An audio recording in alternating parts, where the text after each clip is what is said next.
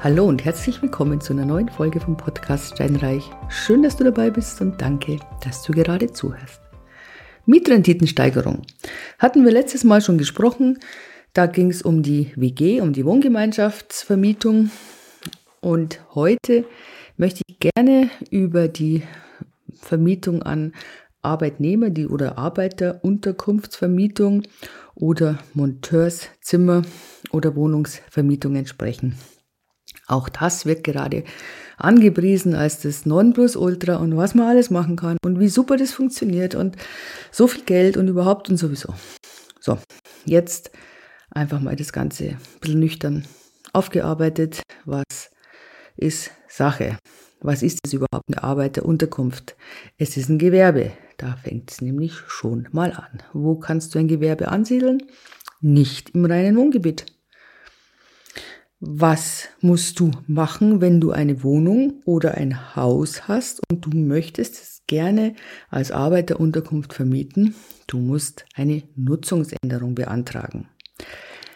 Warum gehe ich da jetzt gleich ganz am Anfang drauf ein? Weil das ist tatsächlich der aller, aller, aller wichtigste Teil. Ähm, einfach nur ganz kurz, war jetzt vor kurzem bei uns in der Zeitung, beziehungsweise ich muss dazu sagen, das haben wir in der Stadt, wir, im Stadtrat hatten wir das Thema, da war es einfach so, dass es ein Haus gab in einem Ortsteil und in diesem Haus sollten Schlafplätze für 28 Personen auf insgesamt 223 Quadratmeter genehmigt werden, sprich 8 Quadratmeter pro Person plus Sanitäranlagen und Aufenthaltsraum. Ähm, 8 Quadratmeter, das, ist, das erinnert ein bisschen an dieses Lege- Hühner-Huhn-Prinzip, ja, dass dieser, du kennst bestimmt diese furchtbaren Bilder von diesen armen Tieren, die in diesen Legebatterien liegen. Also so ungefähr muss man sich das da auch vorstellen. Also da ist es in den Zimmern, haben wir vier bis sechs Betten drin und da stapeln sich die Menschen. Also ich finde es wirklich unwürdig, ja, recht unwürdig. Ich kann es nicht anders sagen. Das hat nichts mit gesunden Wohnverhältnissen zu tun, in meinen Augen. Zumal man muss auch die ganzen brandschutzrechtlichen und sicherheitsrechtlichen Vorschriften ähm, beachten. Auch das darf man nicht außer äh, Acht lassen. Genau, weil es ist dann manchmal so, dann wird wirklich, es wird jeder Raum genutzt. Und die letzte Dachkammer, aber auch wenn die jetzt gar nicht dafür ausgelegt ist, auch wenn es gar nicht genehmigt ist als Wohnraum. Du weißt ja, hatten wir ja schon, wenn ein Raum nicht als Wohnfläche in der Baugenehmigung als Wohnfläche genehmigt wurde, ist es eine Nutzfläche und da darfst du nicht schlafen, weder du noch sonst irgendjemand. Ja, jetzt ist das nächste. Was hast du alles für Schwierigkeiten, wenn so viele Leute in deiner Wohnung, in deinem Haus leben. Gehen wir mal jetzt, bleiben wir mal bei dem Haus. 28 Leute. Hm, ja, wie kommen die denn dahin? Kommen die mit dem ÖPNV hin? Fahren die Fahrrad? Roller? Da fährt halt auch schon ein Teil mit dem Auto. Sprich, die verstopfen dir im Zweifelsfall die Straßen, parken da, die alteingesessenen Anwohner sind total entsetzt, weil jetzt plötzlich ist der angestammte Parkplatz immer weg und überhaupt. Es ist jetzt ein bisschen überspitzt formuliert, aber tatsächlich hat sich bei vielen so ein Gewohnheitsrecht eingeschlichen und die Nachbarn sind nicht äh, amused, wenn dann, wie gesagt, der Parkplatz dann plötzlich ständig von jemand anderem belegt ist, wenn er doch seit zehn Jahren an dieser Stelle parkt. Hat keinen Anspruch drauf, wissen wir alle. Nur, Jetzt ist der Nachbar schon etwas, puh, soll ich sagen, negativ eingestellt. Jetzt wird er darauf achten, was passiert denn da alles in dem Haus. Ah, die sind laut. Ah, die kommen spät. Die knallen die Türen, die knallen die Fenster. Ich fühle mich gestört. Zack. Du glaubst nicht, wie schnell das geht, bis eine Beschwerde bei der Stadt vorliegt dann ist es so, diese Menschen, die dort wohnen, diese armen Menschen, ich meine, was haben die für ein Leben? Die arbeiten und gehen dann in ihre Unterkunft, in ihrem Bett. Wo ist die Privatsphäre? Wo ist da irgendwas? Wie beschäftigen die sich denn? ja, dann feiern die natürlich, dann trinken die was und dann ist es ein bisschen laut vielleicht und zack, das nächste Problem. Weil Nachbar Nummer zwei auf der anderen Seite, der von dem Parken nicht betroffen ist, fühlt sich durch die Lautstärke gestört. Und im Prinzip ist es immer der Nachbar, der sich beschwert. Das musst du dir merken, wenn du irgendwas machst, einen Zaun höher setzt als erlaubt oder sonst was. Das ist in der Regel einer deiner Nachbarn. Das ist so. Ja. Also, jetzt haben wir die, eben die Situation, dass das erstmal erlaubt werden muss. Dann musst du wirklich formal eine Nutzung, einen Antrag auf Nutzungsänderung stellen. Und es nutzt ja auch nichts, wenn du das jetzt an eine Firma vermietest. Gell? Also wenn du sagst, ja, ich vermiete das an die Firma XY und ich bin ja fein raus, ja, das geht nicht.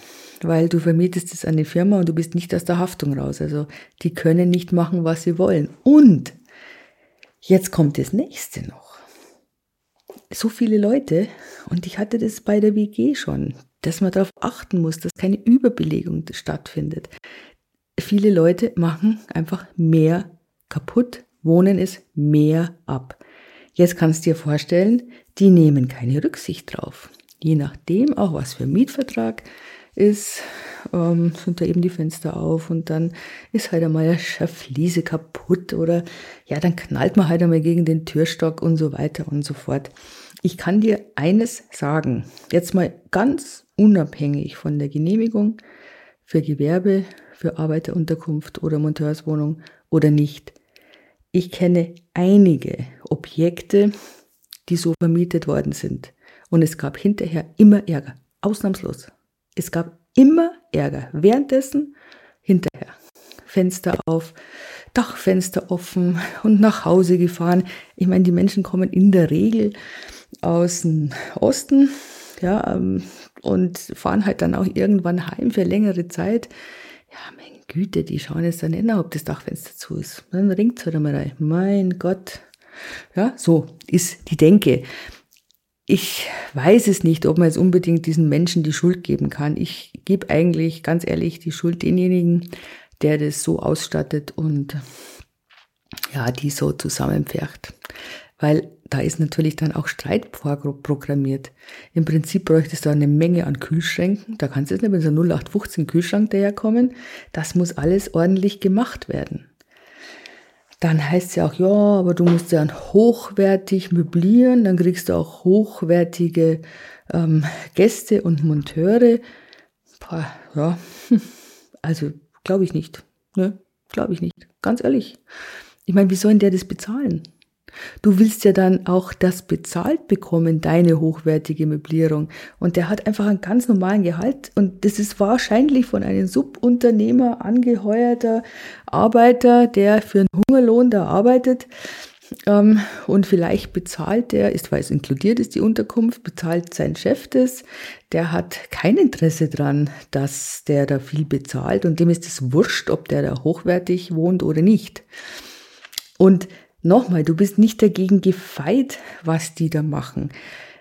Auch da, wenn du jetzt sagst, nö, ich möchte es aber trotzdem, weil ich habe jetzt da so ein altes Haus, so eine alte Schaluppe und es ist mir jetzt eigentlich gerade recht, wenn da jetzt nur zwei Jahre jemand drin wohnt, ähm, das ist was anderes, ja.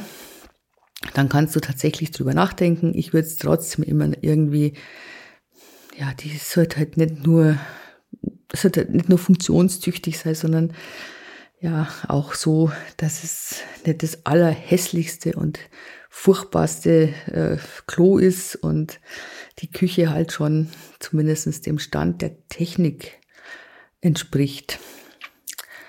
Und wenn du jetzt dann so ein Haus oder so eine große Wohnung hast, vielleicht zum Beispiel in einem Dorf oder so, schaut es wieder anders aus, da gibt's Gewerbe, da kann das durchaus genehmigt werden. Also ich sage jetzt nicht, dass das absolut unmöglich ist. Du musst dir immer überlegen, wo mache ich es. Also wenn du es in ein Hochhaus machst, sagen wir, du hast eine Vier-Zimmer-Wohnung und du bist begeistert von dem Konzept und sagst, da hau jetzt mal 16 Leute rein, da wirst du keine große Freude haben mit den Nachbarn, das kann ich dir gleich sagen.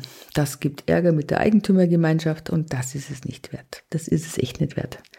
Dann ist es so bei den Mietverträgen, da ist es dahingestellt oder ja nicht dahingestellt, das ist der falsche Ausdruck. Da musst du auch wahnsinnig aufpassen mit den Mietverträgen, Nicht, dass dann plötzlich statt den 16 Leuten wie ursprünglich vereinbart, plötzlich 26 drin sind. Also solche Mietverträge, das sind dann Gewerbemietverträge, die müssen wirklich ganz genau formuliert werden. Das, ich würde es da auch keinen Gewerbemietvertrag nehmen, den schon mal der Mieter, der potenzielle Mieter bringt, sondern ich würde tatsächlich äh, mir einen selber machen lassen von einem Anwalt, denn du bist der Vermieter, du bestimmst die Reise und beim Gewerbemietvertrag, anders als beim Wohnungsmietvertrag, da bist du natürlich völlig frei in den Formulierungen. Ja?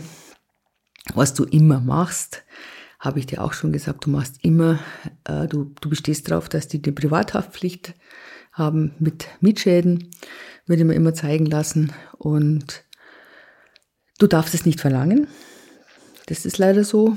Aber wenn dir der Mieter sagt, Mensch, ich habe da eine, dann kannst du das natürlich dankend annehmen und das so auch im Mietvertrag festhalten. Dann ist es nämlich kein Muss, sondern der Mieter bestätigt dir, ja, ich habe das und ich werde das auch behalten, weil ich das gerne machen möchte.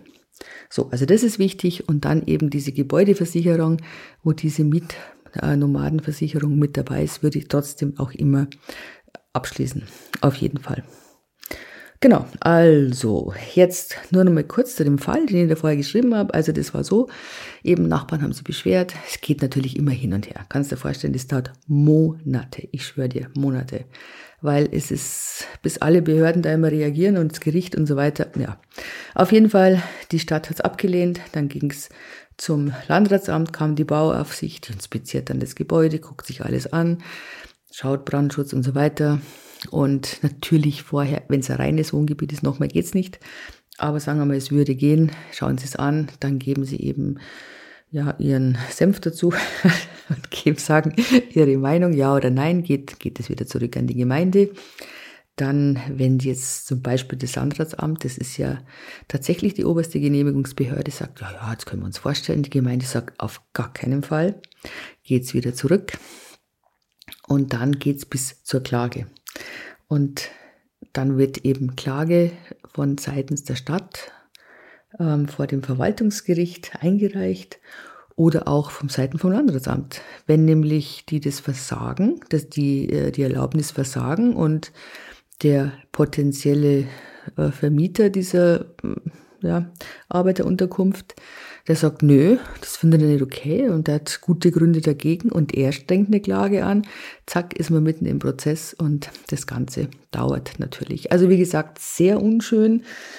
Ich bin kein Fan davon und ich habe es noch nie erlebt, dass es funktioniert hat. Noch nie. Okay, ich habe jetzt da keine hunderte Unterkünfte gesehen, muss jetzt auch sagen, aber es waren bestimmt ja, sieben oder acht. Und ich würde es tatsächlich, nein, ich würde es nicht machen. Das wäre mir das Geld nicht mehr, das, das der Mehrwert, das, nee, nee, nee, das wäre nichts für mich. Man kann das manchmal vielleicht machen, äh, wenn jemand oder so zwei, drei, manchmal vier Arbeiter, die kommen vielleicht für ein paar Monate, weil sie ein Projekt fertig machen. Das ist was anderes. Das kann man machen. Das geht aber dann eher schon in die Richtung ähm, wie so eine Art Airbnb-Vermietung. Da gehen wir dann das nächste Mal drauf ein. Heute also so viel zu Monteurswohnungen und Arbeiterunterkünften. Und ich freue mich, wenn du das nächste Mal wieder dabei bist.